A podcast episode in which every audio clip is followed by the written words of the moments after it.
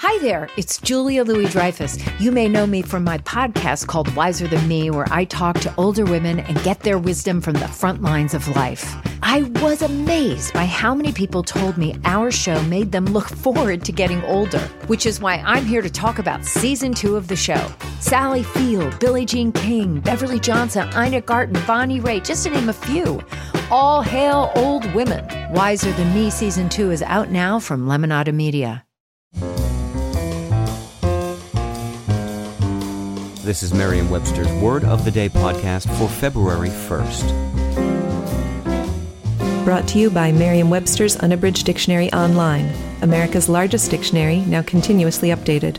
Learn more at merriam webster unabridged dot com. Today's word is abject, spelled A B J E C T. Abject is an adjective that means sunk to or existing in a low state or condition. It can also mean cast down in spirit, servile or spiritless.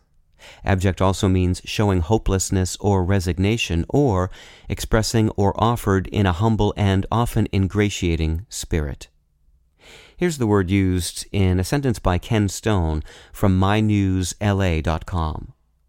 Harvey, the comedian and T V radio host, offered abject apologies after first saying Miss Columbia had won, and then later, Miss Philippines, to the world's shock and amazement.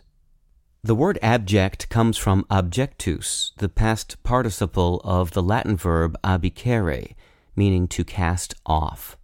Its original meaning in English was cast off or rejected, but it now is used to refer more broadly to things in a low state or condition.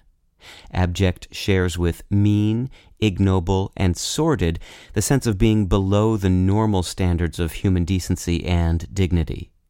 Abject may imply degradation, debasement, or servility, as in abject poverty. Mean suggests having such repellent characteristics as small-mindedness or ill temper, as in mean and petty satire. Ignoble suggests a loss or lack of some essential high quality of mind or spirit, as in an ignoble scramble after material possessions. Sordid is stronger than all of these in stressing physical or spiritual degradation and lowness, as in a sordid story of murder and revenge.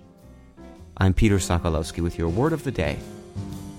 Visit the new Merriam-Webster Unabridged, America's most comprehensive online dictionary and the best source of current information about the English language.